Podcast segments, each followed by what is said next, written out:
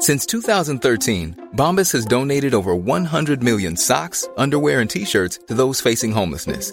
If we counted those on air, this ad would last over 1,157 days. But if we counted the time it takes to make a donation possible, it would take just a few clicks. Because every time you make a purchase, Bombas donates an item to someone who needs it.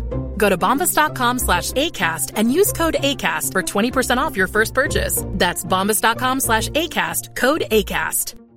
I'm Sandra, and I'm just the professional your small business was looking for. But you didn't hire me because you didn't use LinkedIn jobs. LinkedIn has professionals you can't find anywhere else, including those who aren't actively looking for a new job but might be open to the perfect role, like me.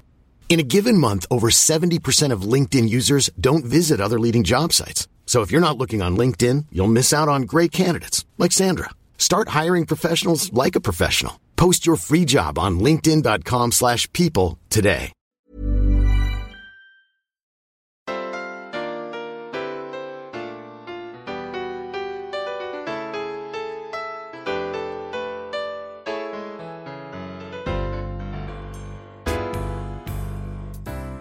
Hi there.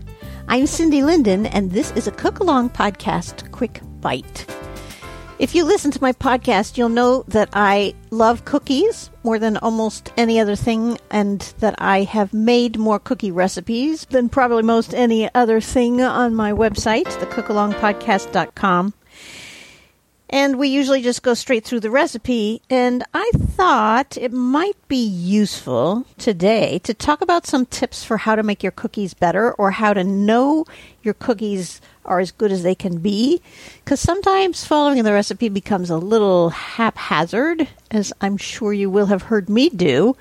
And sometimes you just want the cookies. You just want the cookies, so just put them together and make them come out and don't fuss. While that's fine and it's going to still give you the cookies that you're craving in that moment, there are some ways to make your cookies better and, in fact, consistently so. So I thought I would share some of those tips in this podcast today so that you're not just baking because the recipe says to do something, but you know the whys and what will make it betters of a recipe before you plunge in. Some of these things are kind of do aheads for any of the cookie recipes, and sometimes I specify them that way and sometimes I don't. So, this is a good chance for me to say all ingredients should be room temperature. Unfortunately, that means you have to plan ahead about making the cookies.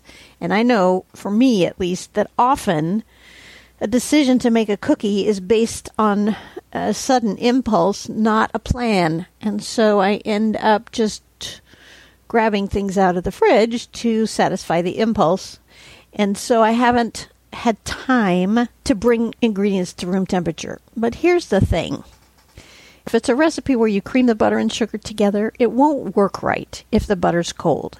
What you're trying to do is get it fluffy. And if the butter is cold, that's really hard to accomplish. And in fact, if you do get that fluffing thing right because your butter happens to sit out on your counter, you can ruin that whole emulsification by adding cold eggs or cold milk or cold whatever. Now, there are ways to warm things up if they're cold. You can put butter in your pockets. I do it in my microwave oven, but you really have to have a lot of practice at making sure that you know your microwave oven well enough to know what's going to happen to that butter. I've seen tips about putting a warm glass upside down over a cube of butter. I'm going to let you experiment with those things yourself. But I have been known to put butter in my pockets to warm it up faster when I really just wanted my cookies sooner rather than later. And I've also been known to put a cold egg into my cleavage. And that only works, of course, if you have a cleavage. But if you do have a cleavage, it does bring it to temperature a lot faster. If a recipe specifies creaming the butter and sugar, there's a reason for it. Creaming the butter and sugar means that you're beating that room temperature butter and sugar until they're really light and fluffy. And what you're doing with that is you're adding air. And that air in there helps the cookies expand while it's baking. On the other hand, if you go too far, the butter loses its air again and kind of liquefies, so there's no air left in the mixture and your cookies are going to come out flat. What do I mean when I say room temperature? Room temperature means that your brick of butter should feel a little cool But if you press a fingerprint into it, you can do that without working too hard at pushing. If a recipe says that the butter should be softened, it should feel a little bit warmer than cool, and it's really easy to leave a deep fingerprint. If something says it wants soft butter, it means you can't even pick it up without it glooping back down onto the surface you tried to pick it up from. Most cookie recipes, I think, say room temperature rather than softened or soft. So, the other thing about butter is you may see often that something will say unsalted butter. And you may not have unsalted butter in the house, so you're wondering if salted butter is okay. Salted butter isn't a bad choice. Most cookies benefit from the brightness of some salt. But the reason that recipes say unsalted butter is because all salted butter is not the same. The amount of salt between brands is really inconsistent. For somebody who's creating a recipe, they don't know how much salt to tell you you should put in if you're using salted butter because they don't know what kind of butter you're using and how much sodium is in it. Hence the unsalted butter. If you have salted and you want to use it, you can go ahead and do that. You will want to adjust your salt, possibly. It's kind of up to you, but may mean that when you get to the salt part of the recipe, you don't want to use quite as much. However, don't leave the salt out. Even if you're using salted butter, you probably want to add at least a little of whatever salt is called for in the recipe because the salt really contrasts the sweetness and without that salt your cookies are going to seem too sweet and kind of boring. It's funny how salt, which doesn't seem like it should be a really important ingredient in something sweet, does exactly what's needed to brighten the sugar flavor and really make it I don't know, good. It makes what a cookie is, okay? So use the salt. All right, the next thing you will have heard me say this so many times in my podcasts. Measure the flour the way I've taught you to measure flour. In other words, don't scoop it.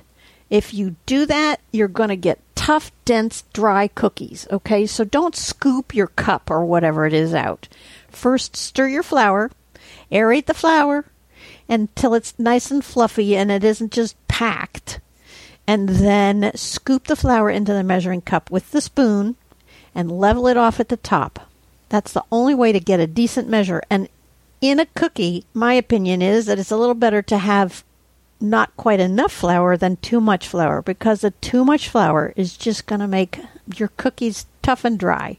No fun. Most cookies, not all, but most have some sort of leavening agent. That means something in there to make the cookies rise. And often that leavening agent is either baking soda or baking powder. The thing about those particular ingredients is that if they sit around your house for a long time, which most of them do because you just don't go through a can of baking powder very fast, because you only need like a half a teaspoon or a quarter teaspoon at a time and you've got this whole can. It's not a bad idea if you're going to make cookies that are important to you or to the people you're making them for, you really want them to be best, you should test your leavening agent before you use it. Now, the baking soda, I think, will last a super long time, even with it being open. You know, those boxes baking soda comes in don't really even seal. So I feel like those stay really good at their job for a very long time. But if you want to test it, if you put a little in a tiny bowl and you add a little vinegar, it should fizzle, it should bubble. That lets you know that the baking soda is still going to do the job of helping the cookies rise a little bit baking powder to me is more likely to go bad because it has more ingredients in it and it is just very slow to be used and they give you plastic lids to keep them sealed but I think air still gets in there and I think it's not a bad idea to test that and baking powder should bubble if you add it to hot water. Same kind of idea. Doesn't hurt to test it before you use it there are other things that make cookies rise. And so if you see that there seems to be a large portion of these ingredients in a cookie or a brownie or a bar cookie, that kind of thing, you can guess it's going to be kind of cakey. And that would be eggs. And interestingly enough, I found this out the hard way in creating my chewy pumpkin spice bars. It took me forever to figure out that the pumpkin itself is a leavening agent, and I didn't want cakey bars. I wanted it dense and chewy. It took me a long time to figure out that and how to convert that pumpkin so I could still use it without it making the bars rise. And anyway, that's a different story, and you can find those amazingly addictive bar cookies on my website or in any of the podcast apps that you're looking for. They're called Chewy Pumpkin Spice Squares. The next thing is that when you're mixing your batter, your cookie dough, you want to mix them, and most cookie recipes will say this mix them just until they're blended. That means you just barely get everything kind of mixed together. Don't mix it past that, because if you beat it too long, it makes the dough tougher. So it really means as soon as everything's moist, stop stirring. And anything you want in chunks, chocolate chips or fruit or something, you want to just stir those in gently at the end so that they don't get chopped up, partly, and broken, but also because you don't want too much beating time on it. While you're doing all those things, here's another one. You want to make sure your oven is really ready before you put those cookies in. What do I mean by that? It needs to be preheated and it needs to have an additional 10 to 15 minutes beyond that. Don't just stick them in when your oven beeps to say it's preheated.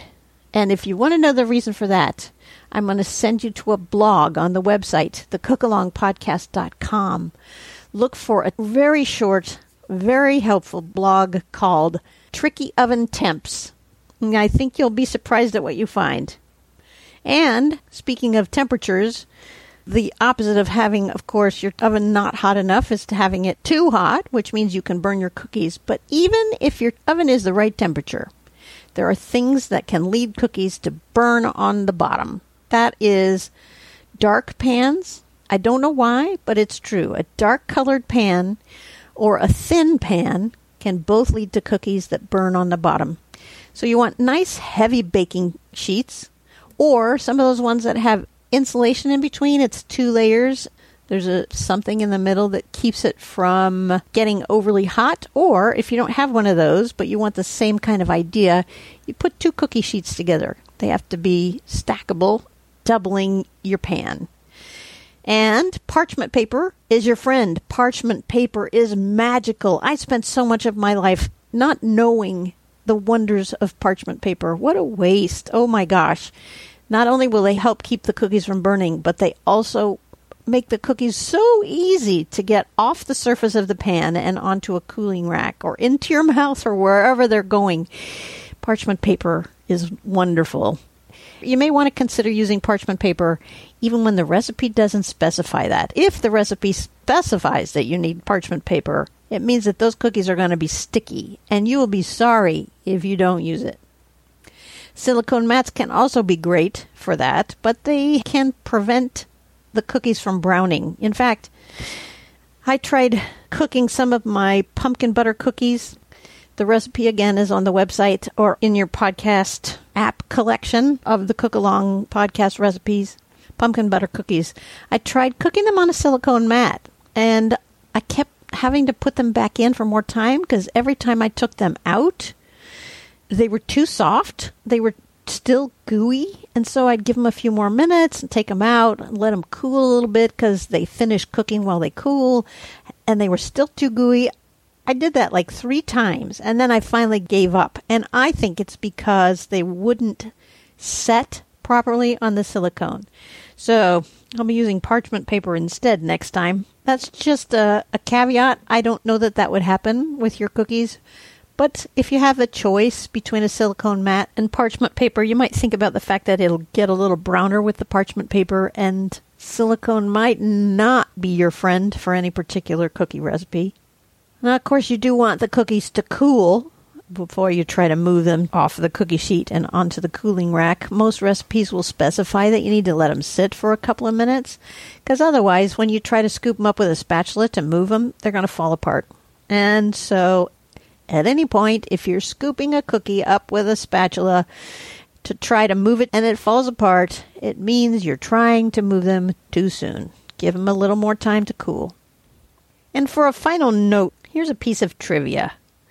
If you want to know whether the recipe you're looking at is going to make crispy cookies or chewy ones, look for the amounts of sugar, fat, and flour. If the amounts of those three things are pretty much the same, pretty much one to one to one, the cookies you're about to make are going to be chewy. If the ratio is closer to two parts sugar and two parts fat to three parts of flour, they'll be crispy. Your sort of basic soft cookie with crispy edges has one part sugar to two parts fat to three parts of flour. I don't know how useful that is unless you're trying to tell what kind of cookie you're about to get on a recipe you've never tried before. But I offer that just because I thought it was interesting. All of these thoughts and ideas can be used on almost all of the cookie recipes on the Cook Along podcast website. Visiting the website is a great idea just because you can see the list of ingredients ahead of time before you listen, so you know whether you have everything on hand if you wanted to cook with me. And also has pictures of the finished product or even the process of making whatever cookies there are so you can see what you're going to get when you're done. If you decide not to visit the website, you should be able to scroll back into the Cook Along podcast feed and find some of the cookie recipes that are in there. The chewy chocolate chip ones, I think, are the best I've ever had anywhere. The chewy pumpkin spice bars I've already mentioned. Uh, there are some really good other kinds of cookies in there that are well worth your time and the ingredients to put in them Please tell your friends that you're listening to the Cook Along podcast. Tell them why you listen and tell them how they can listen so that they can join you in learning these weird and interesting things that I share and maybe bake something new for their family by cooking along with me. There'll be another cook along quick bite in two weeks, and next week there'll be some new recipe I've never made before. They alternate every other week so that you can track them and they come out on Saturday mornings. Thanks for listening, and until next time, happy cooking!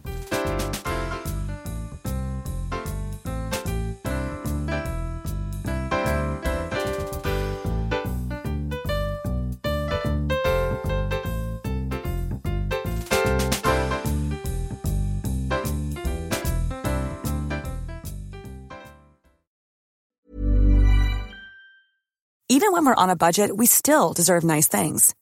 Quince is a place to scoop up stunning high-end goods for 50 to 80% less than similar brands. They have buttery soft cashmere sweaters starting at $50, luxurious Italian leather bags, and so much more. Plus, Quince only works with factories that use safe, ethical, and responsible manufacturing. Get the high-end goods you'll love without the high price tag with Quince. Go to quince.com/style for free shipping and 365-day returns. Hi, I'm Daniel, founder of Pretty Litter. Cats and cat owners deserve better than any old-fashioned litter. That's why I teamed up with scientists and veterinarians to create Pretty Litter. Its innovative crystal formula has superior odor control and weighs up to 80% less than clay litter. Pretty Litter even monitors health by changing colors to help detect early signs of potential illness. It's the world's smartest kitty litter. Go to prettylitter.com and use code ACAST for 20% off your first order and a free cat toy. Terms and conditions apply. See site for details. Imagine the softest sheets you've ever felt. Now imagine them getting even softer over time. That's what you'll feel with Boll and Branch's organic cotton sheets. In a recent customer survey, 96% replied that Boll and Branch sheets get softer with every wash. Start getting your best night's sleep in these sheets that get softer and softer for years to come. Try their sheets with a 30-night guarantee. Plus, get 15% off your first order at bollandbranch.com. Code BUTTERY. Exclusions apply. See site for details. If you're enjoying this podcast, you can make a contribution through the supporter link on every Cook Along podcast page or go to Ko-fi, ko-fi.com slash the Cook Along podcast. Thanks for your support and thanks for listening.